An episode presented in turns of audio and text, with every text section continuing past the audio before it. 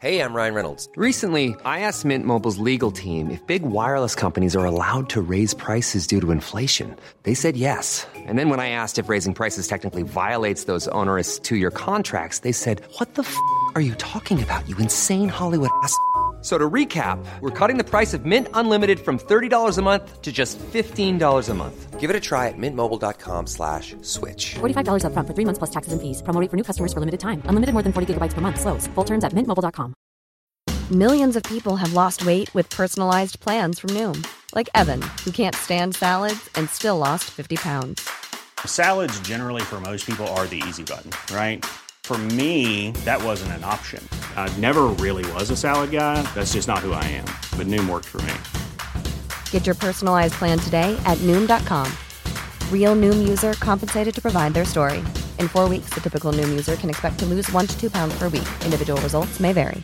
Many of us have those stubborn pounds that seem impossible to lose, no matter how good we eat or how hard we work out. My solution is PlushCare.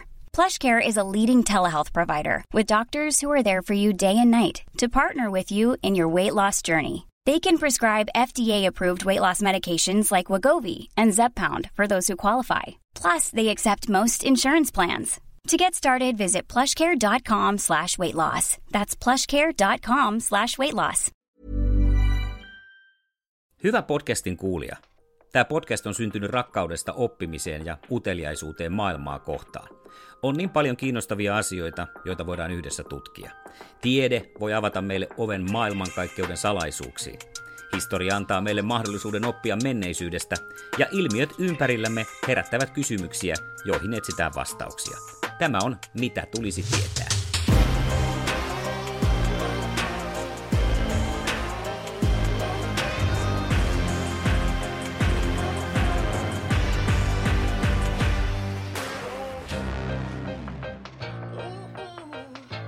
Mitä tulisi tietää podcast ja mm, aihe, joka on tullut nyt sitten ehdotuksien kautta, kun on vähän kysellyt tuolla, että mitkä olisi niitä aiheita, mistä podcastin kuuntelijat haluaisi tietää, niin parinkin otteeseen sieltä on noussut aihe, joka ilmeisesti suurelle yleisölle on vielä kuitenkin jollain tavalla, ei kirosana, mutta, to, mutta sellainen hieman ää, oudompi toimintaympäristö, ja nyt siis puhutaan kryptovaluutoista ja professori Matti Rossi, tervetuloa kertomaan meille siitä hieman lisää.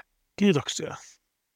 Minkälainen tota, se alkusysäys, mennään ihan ennen kuin tarkemmin puhutaan, että mitä kaikkea se pitää sisällään se termi ja tutustutaan mui- muihinkin termeihin, mikä siinä ympärillä on ja muutenkin, niin miten nämä kryptovaluutat, niin miten ne on saanut alkunsa ja mistä syystä?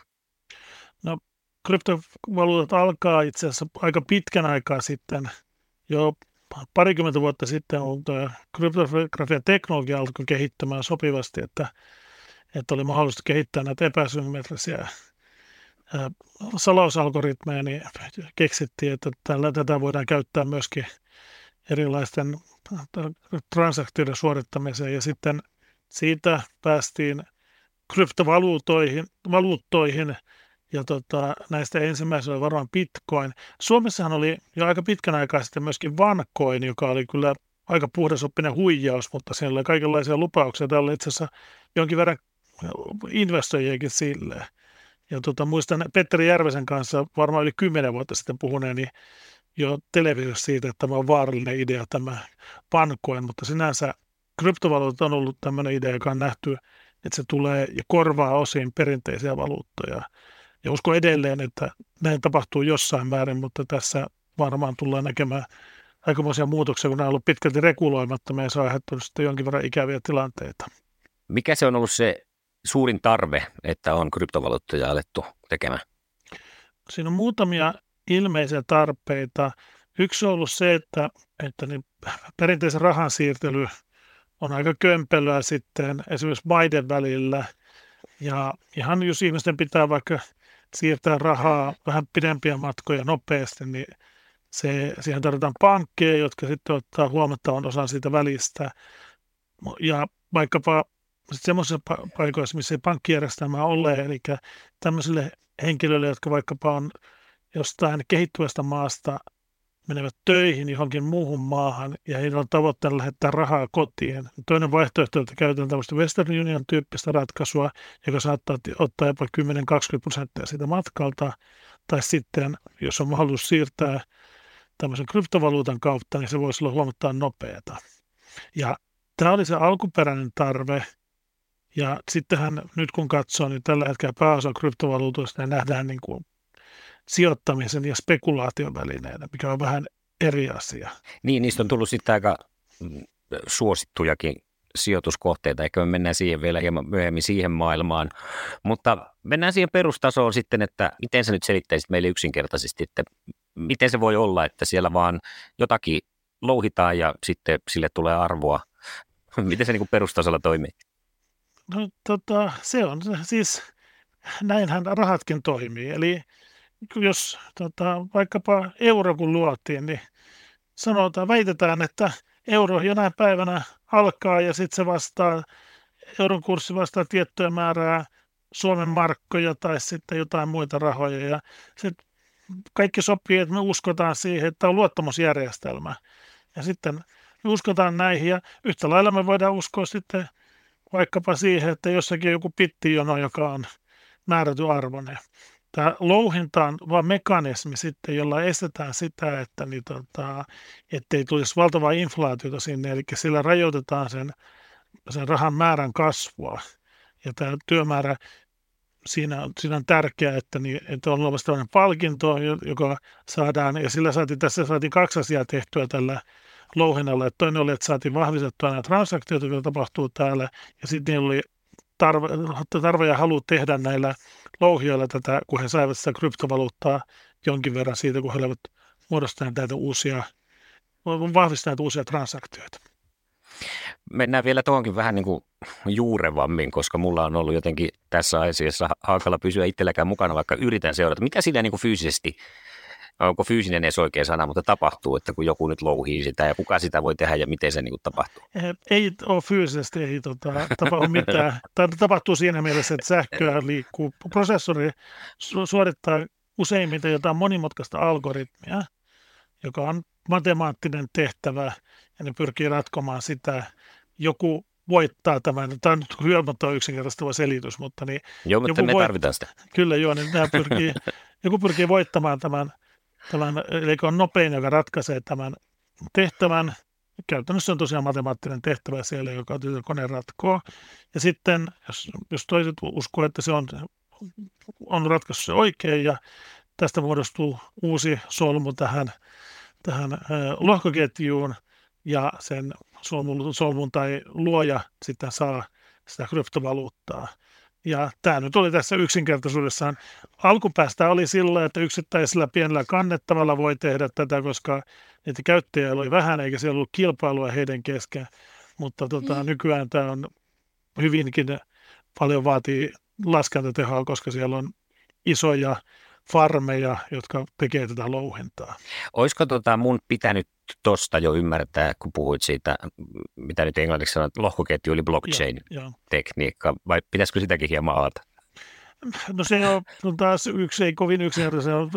Periaatteessa se on tämmöinen, se on tämmöinen tota, hajautettu kirjanpitojärjestelmä tai lohkoketju. Eli siellä pidetään yllä tapahtumaketjua jostakin asiasta, vaikkapa kuka on ostanut ja myynyt näitä bitcoineja, tai Ethereumissa voi olla melkein mitä tahansa siellä, mutta että siellä pidetään yllä hajautetusti, eli kaikilla koneilla on oma kopio tästä lohkoketjusta, ja sitä voidaan käydä läpi, katsoa, että mitä transaktioita on tapahtunut, ja tällä tavalla pidetään yllä tietoa siitä, kenellä on rahaa ja kuka on ostanut jotakin keneltäkin, ja kenellä on sinänsä huono ilmaisu, koska tässä on pyritty siihen, että nämä on myöskin että nämä on anonyymejä, että jollakin osoitteella on olemassa joku, joku tieto siitä, että heillä on tätä pittirahaa tai he ovat tehneet jonkun transaktion.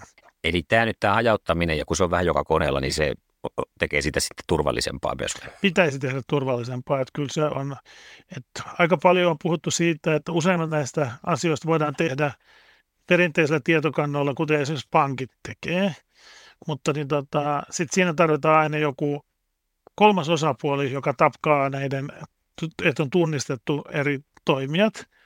Ja tota, tässä lohkoketjussa idea on se, että, niin, että siellä ei tarvita sitä kolmatta osapuolta, vaan tämä, että on nämä louhijat, jotka ratkaisevat näitä tehtäviä ja sitä kautta hyväksyy nämä, nämä transaktiot, niin se takaa sen, että sitä ei voida huijata, esimerkiksi kahteen kertaan käyttää samaa rahaa tai luoda varhaisia transaktioita, mutta ei tarvitse tunnistaa ketään. Palataan vielä tuohon kaikille meille ehkä tunnetuimpaan, eli bitcoiniin tässä vaiheessa. Mikä se on se, niin kuin, jos pistäisit sen kartalle, kuinka isona pallona sen merkitys on koko tässä kryptovaluutta kehityksessä? Kyllähän Bitcoin on hyvin tärkeä tässä. Että käytännössä Bitcoin ja Ethereum on ne isoimmat ja Bitcoin huomattavasti suurin kaikista näistä kryptovaluutoista ja se on ollut, se on, ei voi sanoa, että stabiili, mutta suht vakaa, vaikka nyt tässä tapauksessa vakaa tarkoittaakin, että voi heilahdella vuodessa 60 prosenttia tai enemmänkin, niin se on ollut vakaa ja se on ollut pitkään olemassa ja se on niin iso, että sitä ei voida yht- voi yhtäkkiä joku ulkoinen tapahtuma tai vaikkapa huijari jossain valuuttapörssissä niin romauttaa, niin sen takia se on hyvin tärkeää. No, siinä on sitten, jos ajatellaan sitä, kun mä oon kuullut hurjia tarinoita tietenkin siitä, ketkä on ollut silloin fiksuna aika alkumetrillä mukana, niin sillähän on tehty ihan sievoisia summia myös sitten sijoitusmielessä rahaa. Minkälaista se kehitys on tähän päivään mennessä ollut ja ilmeisesti se ei kuitenkaan ihan samanlaisena jatku sieltä alkuvaiheesta. No tästähän on innokkaimmat sanoa, että tässä kohta puoliin se on taas arvoon 100 000, mutta tällä hetkellä täytyy ihan katsoa tuolta, mitä se oli, että noin 36 000 ää, oli tota, dollaria oli tämän arvo, ja se on siis, se on suunnilleen 60 prosenttia siitä, mitä se oli korkeimmillaan tuossa puolisentoista vuotta sitten, ja se lähti jostakin, puhutaan muutamista senteistä, että muistaakseni ensimmäisellä, tot, ensimmäinen ostos, mitä näillä tehtiin, niin kuudella tota, bitcoinilla oli ostettu yksi pizza. Ja sitä voi verrata siihen, että jos nyt yksi bitcoin on noin 36 000, tosiaan tämäkin tosiaan vaihtelee päivittäin, mutta niin. tämmöisiä arvoja nyt on porukkaa, jotka uskoo, että sitä on että aika iso osa niistä, jotka omistaa tällä hetkellä bitcoinin, niin ei liikuta niitä, uskoo, että ne nousee niiden arvo. Ja odotetaan, että se voisi nousta sinne lähelle 100 000, mutta itse pidän tätä kyllä vähän vaikeana uskoa. Ja kun tässä on ollut näitä kohtalaisia kuplia myöskin erilaisia, jotka ei sinänsä ole suoraan bitcoiniin liittyviä, mutta enemmän näihin pörsseihin ja niihin regulaatioon liittyviä. Hmm. Ja sittenhän tuolla on myöskin, kun sanoit, että näitä on nyt paljon muitakin tullut tähän rinnalle. Onko siinä joku sellainen luontainen evoluutio vielä olemassa tai tällainen niin kuin vahva valinta, että ketkä siellä pysyy ja ketkä ei, vai mikä määrää sen, että mistä tuleekin sitten niin kuin oikea valuutta ja mitkä kaatuu? Meidän noin rahoitusalan tutkijat sanoivat, että kyllä tämä aika haulikko ammunta on, että sattumassa näyttää olevan, että mikä tulee muotiin, että esimerkiksi tämä Dogecoin oli, joka oli tämmöinen ihan hupivaluutta, se on luotu vitsiksi ja sitten niin huomattiin, että sillä on miljardia arvoa ja sitten tota, Elon Musk viittasi, että Dogecoin on hyvä juttu ja sitten se nousi, arvo nousi ihan käsittämättömästi ja sitten se taas romahti, että nämä on tämmöisiä tulee ja menee. Muista, että jo tuossa melkein kymmenen vuotta sitten yksi gradun tekijä gradunsa näistä ja oli niin kuin joku parisataa silloin kryptovaluuttaa, joiden arvo oli yli, joiden kokonaismarkkina-arvo oli yli miljoonan. Ja nyt on niin kuin, no, nämä Ethereum ja Bitcoin kattaa aika suuren osan koko sekä volyymista, joka liikkuu, että arvosta. Mutta kyllä niitä syntyy ja kuolee ja tulee tapahtumaan jonkin aikaa tätä vielä ennen kuin sitten jotkut vakiintuu. Vakiintuu näistä ja voi aina nousta joku, vaikka jonkun Beyoncéen tai jonkun mainostamana. Mutta tuossahan toihan tarjoaa nykyaikana ihan hirveän hyvät mahdollisuudet tällaiselle niin sisäpiiri venkuloinnille, jos ajatellaan, että kaveri tarjoaa nyt vaikkapa sata kappaletta näitä tai tuhat kappaletta näitä ja sitten twiittaa siitä, niin siinä He, omaisuus lisääntyy aika kummasti, jos osaa myydä heti oikealla hetkellä. Ää, joo, siis ajoitus on kaikki kaikessa. No. Ja nythän oli tässä tosiaan näitä, tota, Binance oli tota, ollut vähän vaikeuksissa, kun he on pyrkineet olemaan oikea, oikea tämmöinen pörssi. Ja siellä, oliko se toissapäivänä nyt, niin tota, tuomittiin sen pääomistaja niin joksi aikaa vankilaa ja maksaa 50 000 tota, sakkoja ja itse pörssi tuomittiin maksamaan 4,3 miljardia Yhdysvalloissa, kun todettiin, että, että te ette ole toiminut niin kuin oikein niin kuin näiden sekin määräysten mukaan. Ja tämä, tämmöisiä on, että siellä jotkut on tehnyt paljon rahaa, jotkut ei ole tehnyt. Ja voidaan olettaa, että jos joku keksii hyvän uuden rahan tai hy, hyvin markkinoidun uuden rahan ja sitten saa vaikka jotain julkisia mainostamaan sitä, jos on siinä alkuhetkessä mukana ja sitten pääsee vaihtamaan näitä johonkin, niin se voi olla hyvin mm. hyödyllistä. Ongelmana on se, että jonkun pitää haluta sitten vaihtaa niitä johonkin muuhun. Niin totta. Mitä sitten, kun törmäsin termiin, mistä puhutaan, kun puhutaan altcoineista? Altcoineista. Nyt on, tota, että se on niin kuin, ne on vaihtoehtoja näille. Tämä on nyt semmoinen, että minä en sano tietäväni kovinkaan paljon, mutta on niin kuin vaihtoehtoisia tapoja tehdä näitä asioita. Ja siellä voidaan tarjota käsittääkseni älykkäiden sopimusten kautta erilaisia tapoja tehdä asioita, mutta tämä on minulle vieras asia. Joo. No eipä me sitten siihen tarvitse mennä, kun törmäsin vaan, että tämmöisestäkin oli, oli jossakin puhetta.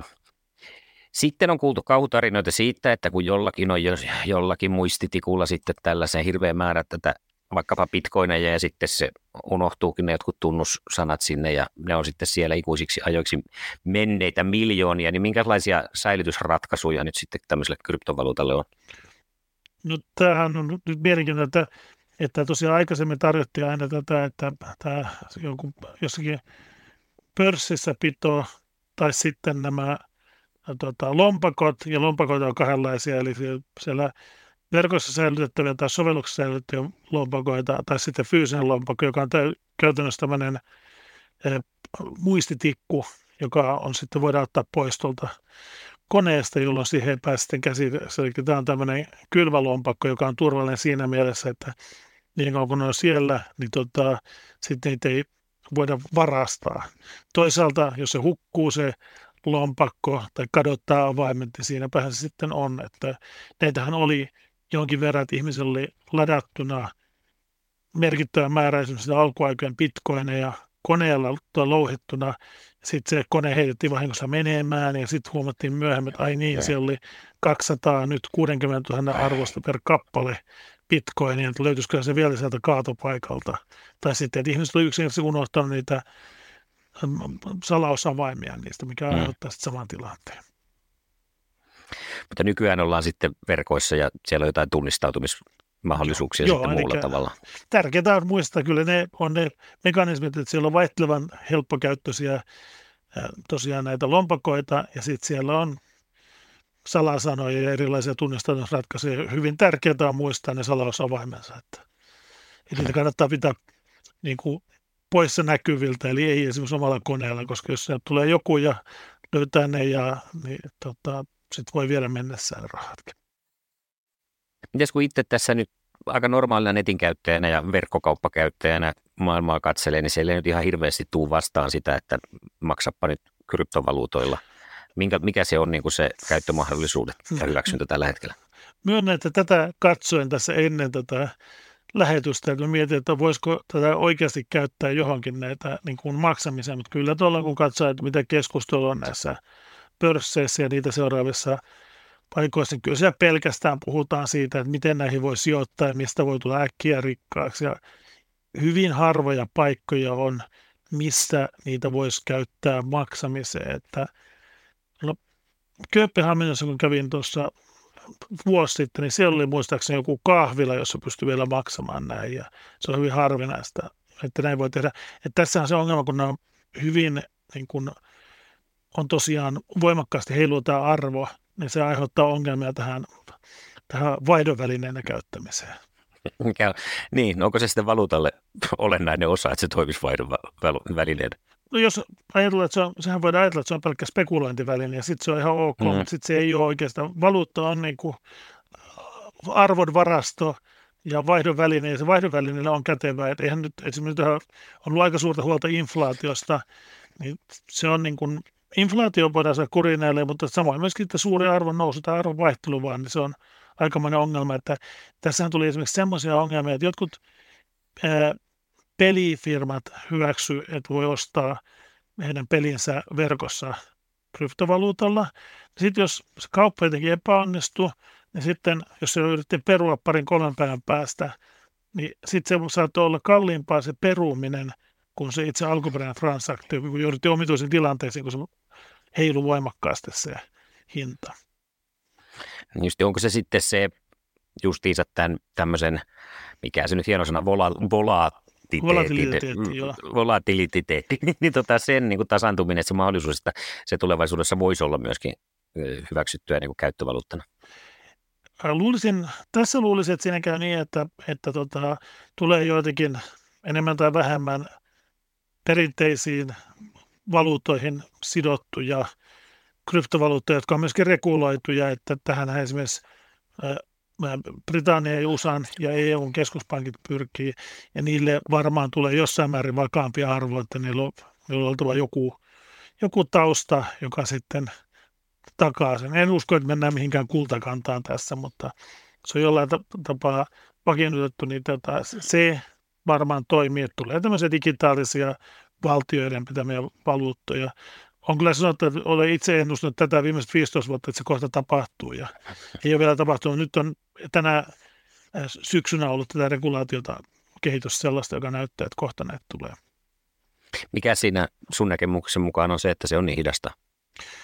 No, täällähän on ollut, siis tämä on hyvin vahva ollut tämä tämmöinen vaihtoehtoliike idea, että, että se sanotaan niin, että aika paljon on ollut semmoisia tahoja, jotka on halunnut, että se erityisesti se pankkeja on pidetty niin kuin vääränä toimijana tässä, ja että sitten on myöskin nähty, että tämä anonymiteetti on hyvin tärkeä ollut näissä sekä näissä pörsseissä että näissä tota, näiden valuutteen käytössä. Ja nämä ei ole semmoisia ominaisuuksia, joista ne keskuspankit on niin kauhean innostuneita. Ja tota, että nämä on ollut vähän niin kuin erillään toiminut, tämä on ollut tämmöistä niin kuin tietynlaista libertaari koodarien ja nörttien liikettä, joka on nyt sitten siirtynyt sinne enemmän rahoitusihmisille myöskin. Ja sitten pikkuhiljaa tässä tulee, että nämä erilaiset sääntelyt haluaa toimia näiden kanssa. Että jos Suomessa on pitkään seurattu tätä ja mietitään vaihtoehtoja, millä, millä tota, voitaisiin kansallisesti näitä tarjota, mutta että se on vielä vaiheessa sääntely. Ja sitten aika moni näiden käyttäjistä nyt on tosiaan sitä mieltä, että he ei nyt välttämättä halua sääntelyä. Vaikka että tämäkin muuttuu, kun on ollut nyt tämmöisen niin kuin tämä FTXn kaatuminen, niin se ehkä vähän innostaa joitakin sääntelyä. Näetkö se mahdollisuutta, että tässä voisi jonkinlaista tulevaisuudessa olla vielä jonkinlaista muunkinlaista integroitumista tuohon, tuohon perinteiseen rah- rahoitusjärjestelmään? Kyllä nämä tulee lähemmäs, että toivottavasti että ideaalioloissa olisi se, että suhteellisen lähellä jotakin valtion tai vaikka eurovuoden euro toimiva siihen sidottu, jossain määrin sidottu digitaalinen va- valuutta, joka mahdollistaa sen, että voidaan tehdä helposti pieniä tai suurempia transaktioita ja ne tapahtuu nopeasti ja ilman suuria kustannuksia. Niin kyllä tämmöiselle varmasti on kysyntää. In the market for investment-worthy bags, watches and fine jewelry, Rebag is the answer. Rebag is a luxury resale platform where each piece is carefully inspected by experts to ensure quality and authenticity. Use Rebag to buy and sell finds from the world's top brands, including Louis Vuitton, Chanel, and Cartier. Head to Rebag.com and get up to 15% off your first purchase as a member with code REBAGNEW. Shop today at Rebag.com. That's R E B A G.com. And use promo code REBAGNEW for up to 15% off your first purchase as a member. Many of us have those stubborn pounds that seem impossible to lose, no matter how good we eat or how hard we work out. My solution is PlushCare. PlushCare is a leading telehealth provider with doctors who are there for you day and night to partner with you in your weight loss journey. They can prescribe FDA-approved weight loss medications like Wagovi and Zepbound for those who qualify. Plus, they accept most insurance plans. To get started, visit plushcare.com slash weight loss. That's plushcare.com slash weight loss. No nyt siellä joku kuuntelee ja on sitten, että eikö sille nyt mitään tipsiä tule missään vaiheessa, että jos nyt innostuu ruveta niin kuin pelaamaan niin sanotusti leikkimielessä, niin annapa nyt pari tipsiä sitten, mitä tässä kannattaa ottaa huomioon, jos lähtee kryptovaluuttoihin sijoittamaan? Minä olen tietojärjestelmätieteen professori ja olen varovainen. En anna investointivinkkejä kenellekään. Suosittelisin okay. olemaan varovainen. Että, että tosiaan, että se on niin tärkeää, että, että kannattaa katsoa, että nämä FTX ja Binance oli semmoisia, joilla oli tarkoitus olla tosi luotettavia toimijoita. Sitten toinen huomata, että se itse asiassa siis se väitti, että on parempi kuin pankki ja sitten he varastikin sitä rahaa asiakkailta, niin tämmöisiä kannattaa olla huolellinen, että ja suosittelen kokeilemaan pienellä määrällä rahaa ja hajauttamaan niitä sijoituksia näissä. Ja, ja tällä hetkellä tosiaan näyttää, että nämä on kyllä enemmän spekulointia varten kuin mihinkään. Että, että näitä ei kannata miettiä, että näistä, näillä rupeaa sitten ostamaan jotakin kohtapuoliin. Että. Ja tuossa justiinsa hetki sitten tuosta sääntelystä olikin puhetta. Miten niin eri maat suhtautuuko ne eri lailla kryptovaluuttoihin? No on jossain määrin eri lailla. Kiinahan, Kiinassahan tämä oli hyvin voimakas tämä toiminta, ja yhtäkkiä siellä käytännössä kiellettiin niitä, ja erityisesti kiellettiin sitten rajojen yli tapahtuva toiminta. Että se oli aika raju ratkaisu, koska he olivat selvästi antaneet, niin nähneet, että tämä on voimakas, ja hehän on kokeilleet myöskin sisäisesti aika isolla määrällä, että he yksinkertaisesti antoi jollakin alueella ihmisille rahaa ja katsoi, miten se toimii. Mutta nyt sitten – aikaisemmin on ajateltu, että tosiaan tämä voi toimia, ne toimii jostain pahamalta tai jostain muualta. Ja siinä on pidetty jossain määrin, että se on ok, mutta nyt on selvästi tulossa tämä, että Britannia on ja EU ovat laittaneet, muodostaneet niin kuin regulatiivisia kehyksiä, joilla he voivat toimia ja lakeja määränneet. Ja Yhdysvallat on tulkitsemaan näitä aika herkästi, niin kuin, että nämä on niin kuin sijoitusinstrumentteja, joita sitten siellä taas valvotaan. Ja vaatii huomattavan määrän, niin kun pitää kertoa, mitä tämä tekee, mitä tällä voi tehdä ja mitä se ei tee.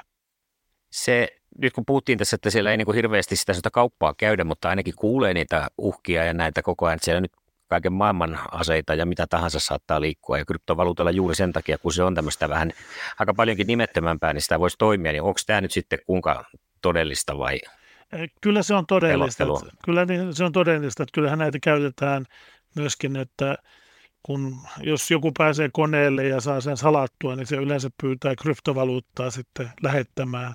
Vaikka suurin osa näistä sähköposteista, niin todellisuudessa mitään ei ole salattu, vaan se vaan toivotaan, että joku lähettäisi. Mutta tämä on ilman muuta muoto. Sitten huumekaupassa ja kai asekaupassa, niin tämä kun ei haluta huomiota, niin tämä on tehokas tapa peittää jälkiä. Ei tosi ihan niin tehokas kuin on annettu ymmärtää, että sieltä on aina päästy sitten jotenkin IP-osoitteisiin käsiksi näissä. näissä. Ja tota, mutta on, on tämmöistä kauppaa käydään, mutta se, että jos haluaa mennä ostamaan jotain normaalikaupasta tai vaikka... Black Friday-tarjousta jostain. Black Friday-tarjousta tai sitten mennä vaikka tuonne kirpputorille tai verkkokirpputorille ja sanoa, että maksan bitcoinille, tämä ei toimi. Mutta sitten ehkä se tosiaan, jos haluaa ostaa nykyään silkkitieltä, en, en valitettavasti tunne, enkä haluakaan tuntea, mitä nämä tällä hetkellä ovat. Mm. Mistä voi ostaa sitten erilaisia keskushermoston kiihdyttimiä. Sanoit tuossa, että aika hyvin päästään jäljille, mutta tuota, no niin, onko se kuinka tehokasta se mahdollinen sitten näihin asioihin puuttuminen? IP-osoitteita selvitellään, mutta onko mitä muita keinoja siellä on sitten pitää tätä toimintaa kurissa? No tämä on semmoinen, että tässä varmaan poliisiaidot toivoo, että olisi keinoja saada näitä avaimia ja sitten näin pörssien kautta päästä kiinni näihin. Mutta niin tota, kyllä varmasti on mahdollisuus toimia, jos ei ole kovin suurta toimintaa. Ja sitten jos tietää, mitä tekee, niin hän on koko ajan pyritty sitten tekemään. Yksi on, että näitä uusia valuuttoja on pyritty tekemään, jotka on tehty entistä vaikeammin jäljitettäviksi. Että esimerkiksi transaktiot hajotetaan sillä että että se sekoittuu muihin transaktioihin, jolloin on hyvin vaikea tunnistaa, mistä se alkuperäinen tapahtuma tuli, jolloin on hyvin vaikea päästä kiinni siihen. Että se ei auta, että ei ole yksittäistä IP-osoitetta, johon päästään käsiksi, joka voisi sitouttaa johonkin henkilöön. Niin ja ainakin noissa poliisisarjoissa, niin hän aina kierrättää eri niin. IP-osoitteita aina monesta paikasta. Että. Kyllä, kyllä joo, että, niin, että se pitää löytää joku, jossakin on aina joku kone, jossa jotain tapahtuu. Ja ja kyllähän tämä siis palautuu sitten aikanaan siihen, että, että niin tota, varsinkin se reguloiduissa ympäristöissä, niin on sitten tulee nämä, nämä KYC-säännöt, eli tunne asiakkaasi jonkun on tunnettava ne, ja tota, se sitten muuttaa tätä peliä, mutta aina on sitten niitä toimijoita, jotka ei halua olla tunnistettuja ja toimia vähän hämärämmässä ympäristössä. Hmm. Niissä ne riskit on suurempia. Ai, että kun tuota Tongin netistä, niin siellä nousi myös aika usein termi NFT Joo. kuvioihin. Mites, mites tota NFT ja älykkäät sopimukset, niin kuinka ne liittyy kryptovaluuttoihin? No näitä, siis nämä on sitten, voidaan tehdä erilaisia derivatiiveja näillä ja NFT on nyt sitten erilaisia, erilaisia asioita, joita voidaan niin kuin kaupitella, jotka on, niin kuin, jotka on siellä taas tallennetaan sinne tuohon tota, lohkoketjuun, ja niillä voi olla arvoa tai voi olla olematta arvoa. Eli voidaan esimerkiksi sopia älykkäällä sopimuksella, että minä tallensen tuonne linkin tai johonkin kuvaan tai sitten sen kuvaan, ja sitten sinä uskot, että minä olen nerokas taiteilija ja sinä haluat maksaa siitä minulle vaikkapa sillä kryptovaluutalla, niin sitten tämän transaktion jälkeen sinulla on linkki, joka on tallennettu sinne sen, siihen, ja se, se NFT on se, NFT osoittaa jossakin, pitää linkkiä johonkin, joka voi olla joko, siellä lohkoketjussa tai siellä voi olla edelleen linkki sitten johonkin fyysiseen asiaan. Ja tietyllä tavalla me ollaan vain sit sovittu, että sinä, sinulla on kyky omistaa osa tuosta jostakin. Ja sitten me molemmat uskotaan tähän asiaan ja sinä haluat luopua rahasta ja näin se toimii. Tämä on vähän karkeista, mutta tällä toimii vaikkapa Port Apes Yacht Club. Ja siellä tuli hetken aikaa oli todella arvokkaita tota, kuvia apinoista ja sitten nyt ei ole minkään arvoisia. Niin justiinsa. Sitten jotkut artistit tuolla maailmalla on näyttänyt tekevän jotakin juuri tällaisia tiettyjä valokuvia, mitkä on sitten NFT ja sitten fanit saa niitä ostaa ja Joo. niitä on kenties vain yksi kappale sitten Joo, maailmassa siis, olemassa just sitä kuvaa. Tai meidän täytyy uskoa, että niitä on vain yksi kappale. Että, niin, niin. Tota, jo, että, että se on siis, uskon, että tämä on minusta ihan oikeasti hyvä idea.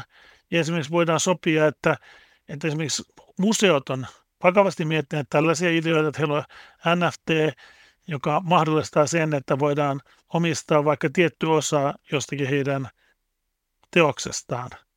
Ja sitten ihmiset haluaa omistaa, että omistan yhden pikselin jonkun tunnetun taulun kuvasta. Aivan. Mutta, tai sitten periaatteessa voidaan tehdä myöskin niin tosiaan, että meillä on valokuva tai musiikkiteos, joka on nyt sitten tehty niin, että se on taas vain yksi kappale ja minä omistan sen. Se ei ole jakamassa sitä mitenkään, mutta mä voin sanoa, että minä omistan sen.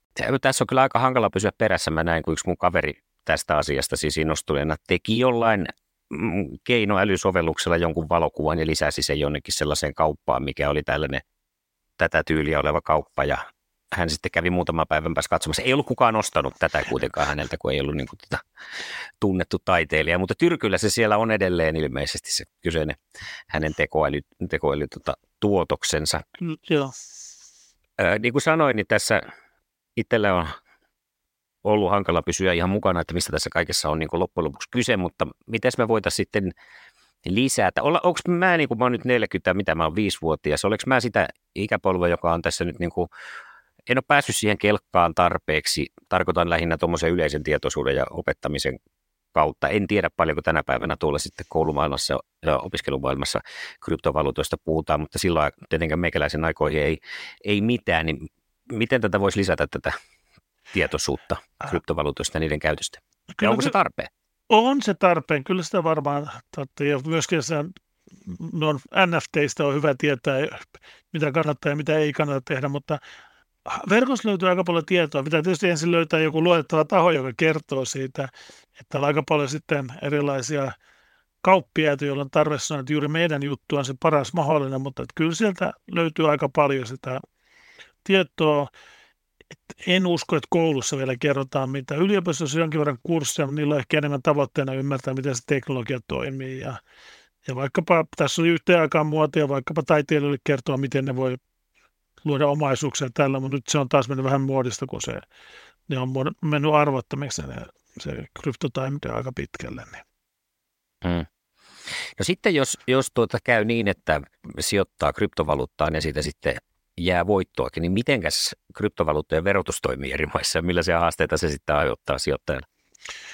No en ihan tarkkaan tunne tätä, en ole verotusasiantuntija, mutta kyllä se sitten niin tota, pitää, kun pitää ilmoittaa, niin tota, veroilmoitukset sain näin paljon voittoja tästä. Ja silloin kun ne voitot mm, kotiutetaan, niin viimeistään on, on kerrottava se, että sain näitä. Ja kyllähän näitä nyt jonkin verran Suomessakin on näkynyt esimerkiksi tällä verokalenterissa, jotka on tota, ilmoittaneet, että voitin näin ja näin paljon tästä. Ja kyllä se ne on ihan siis samalla lailla Perinteiseen kuin, malliin. Kyllä, että ihan samalla lailla kuin jos on saanut pääoman tuloja, niin kyllä näitä samanlaisia nämä voitot on. Niin, justiinsa. Että siinä jos sitä jotenkin näissä vaan tulee sellainen mielikuva, että siellä sitten juuri jossain Panamassa käydään hakemassa käteistä ja Joo. No, no mutta Tällainen ei sentään mahdollisuus niin. siinä on, joo, mutta joo. niin.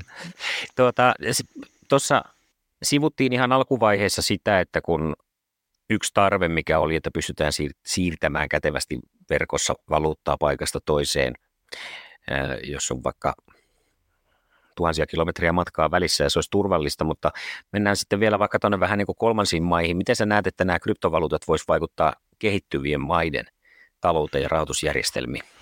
No näitähän on ollut näitä, että esimerkiksi Argentiinassa on ollut hyvin paljon innostusta näihin valuuttoihin ja siinä on valmiita ottaa riskejä, koska omalla rahalla tiedetään, että se on taipumus romahtaa säännöllisin välein eikä kovin harvoin, niin silloin on mielekästä ottaa riskejä, että nämä voi olla kätevämpiä sitten kuin se, että yritetään kaikki muuttaa mahdollisimman nopeasti dollareiksi. Ja tota, tämä on ihan ilmeinen asia.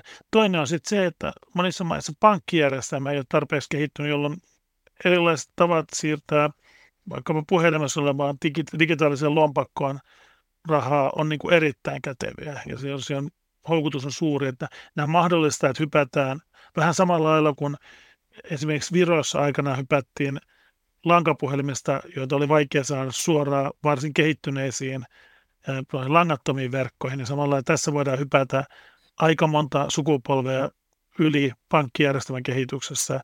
Ja se on, voi olla hyvin hyvä asia. Ja ehkä ehdottomasti jotenkin tämmöiselle tavalliselle tallajalle eniten keskusteluissa on näkynyt nyt sitten tämän kryptovaluutan ja sen juuri ehkä tämä käsittääkseni tämä louhiminen ja kaikki se, mitä se nyt sitten vaatii, niin vaikuttaa ympäristöön ja erityisesti sitten energiakulutuksen näkökulmasta, niin miten sä näkisit tätä hetkeä ja tulevaisuutta tämän suhteen? Siis tämä on ollut ongelma että niin, ne, se louhinta on pakko tehdä sellainen, että ne algoritmit koko ajan vaikeutuu.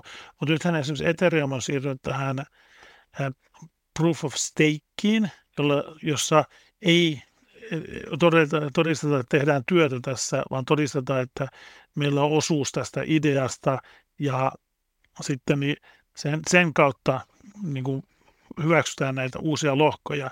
Ja silloin ei ole tätä valtavaa määrää louhintatyötä ei tehdä, ja se välittömästi pudotti Ethereumin tästä CO2-päästöistä noin 95 prosenttia. Ja tämä ongelma on aika helposti ratkaistavissa. Tuolla Bitcoinissa ei ole haluttu mennä tähän, koska se jonkin verran vaikuttaa tähän anonymiteettiin ja hajautukseen sitten. Minkälaisista, nyt noista kun mainitsit noin CO2-päästöt, niin missä, missä tota noin, niin sfääreissä ne menee? Voiko niitä verrata onko jotain yksikköjä tai tällaisia, mitä nyt olisi verrata, että paljonko se... Niin kuin... Tällä hetkellä en ole nyt Bitcoinille, en ole tarkistanut, mutta kyllä se oli tämmöisen ihan merkittävän kokoisen valtion sähkönkulutuksia jossain vaiheessa käytti, että kyllä on, puhutaan erittäin suurista määrästä energiaa. Ja tämä vaikuttaa, energian hinta vaikuttaa tähän myöskin, että kuinka paljon sitä laskentehoa käytetään, että jos se energia kallistuu, niin se muuttaa, että missä on mielekästä tehdä tätä. Mutta on, on kuitenkin se tosiaan merkittävä osuus kaikesta esimerkiksi digitaaliseen toimintaan käytöstä energiasta niin kuluu vielä tähän, mutta se on tosiaan nyt vähenemään päin. Mm, joo.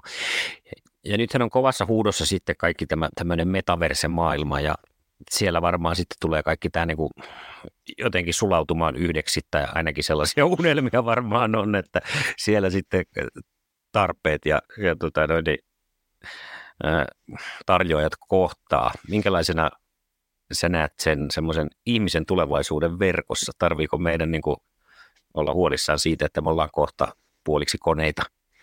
Uh, No nyt ei ehkä, tämä ei ole ehkä tämä metaverse edennyt ihan niin nopeasti kuin oletettiin ja ihmiset ei ole ehkä rynnänneet sinne, että tämä teknologiat on vielä sen verran keskeneräisiä.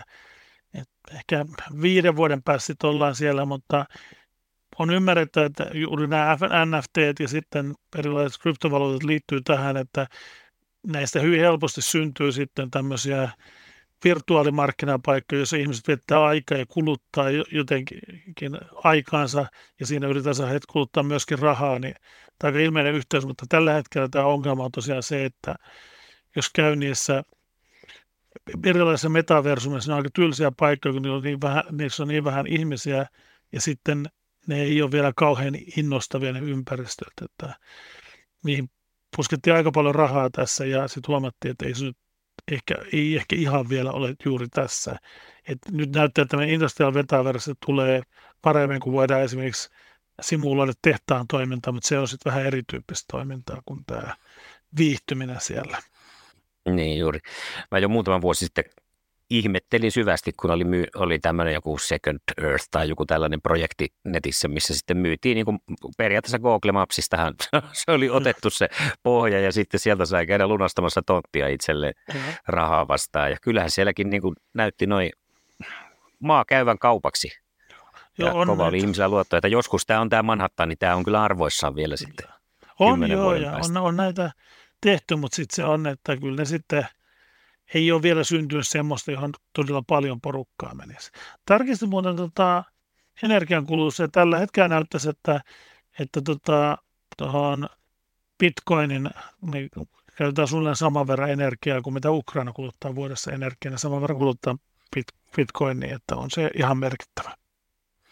Ja niin, jos on sitten syytä heidänkin vähän pyrkiä sitten jotenkin tarkistelemaan sitä, että tähän varmaan tullaan ihan tämäkästi puuttumaan sitten tulevaisuudessa, varsinkin jos näitä nyt sitten olisi lisää tulossa. Kyllä, joo, ja sitten siinä ihan se sähkön hinta rupeaa vaikuttamaan.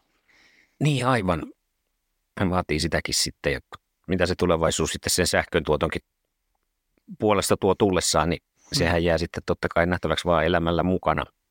Kyllä. Äh, onko niin kuin sellaisia tärkeitä asioita, mitä haluaisit nostaa tuosta nimenomaan tulevaisuudesta esiin, että minkälainen se tulee olemaan tämä kryptovaluuttojen tulevaisuus?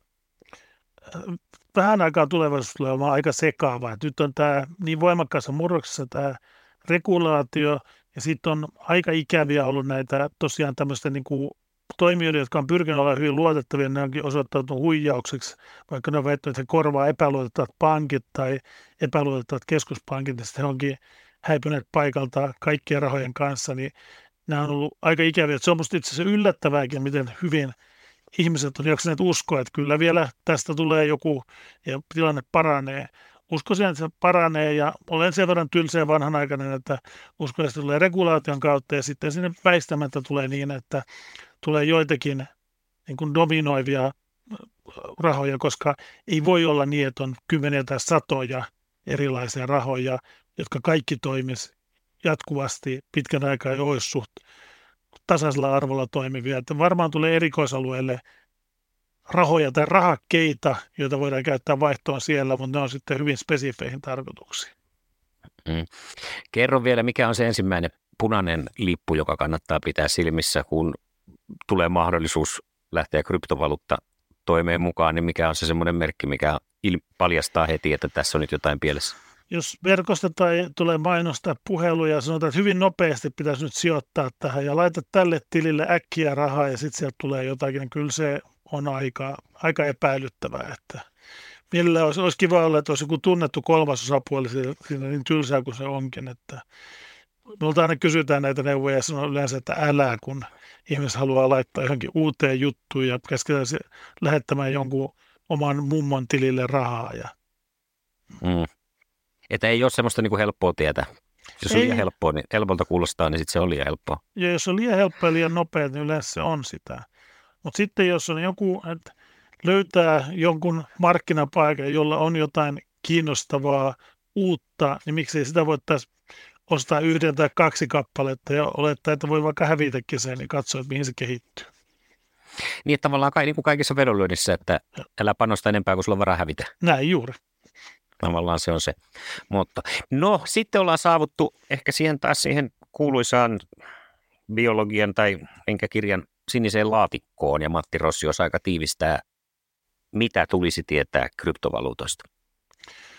Kryptovaluutoista tulisi tietää se, että ne on, niin kuin, tämä tärkeä kehittyvä väline, joka ei kuluta välttämättä liikaa energiaa, jolla on varmasti hyvin mielenkiintoinen tulevaisuus, mutta kannattaa edetä varovasti ja tosiaan tutustua niihin pienillä panoksilla. Eli se semmoinen äh, maailman pelastuksellinen pelko siitä luonnon tuhoutumisesta kryptovaluuttojen takia, niin se ei ole sitä todennäköisesti sitä tulevaisuutta kuitenkaan. Ei ole. Tai tuho, tuhoutumisesta tarkoitin, maailman tuhoutumisesta. Joo, ei, ei se ei maailman pelastu eikä tuhoudu näiden avulla. niin, että se oli ihan sama kumman sanoi. Suuntaan jos toiseen. Hei, kiitos Matti Rossi oikein paljon. Nyt me tiedetään jotakin ja tässä on taas sulateltavaa. Ää, en aio vieläkään sijoittaa kaikkea omaisuuttani siihen. Silloin tällöin toistuvan YouTube-mainokseen, jossa joku miljardööri kertoo, että nyt sinäkin voit olla miljardööri huomenna. Tämän mä ainakin opin tästä. No se on hyvä. Kiitoksia vaan Kiitos. Kiitos paljon. Seuraa ja osallistu Facebookissa Mitä tulisi tietää podcast ja Instassa nimellä MTT Podi.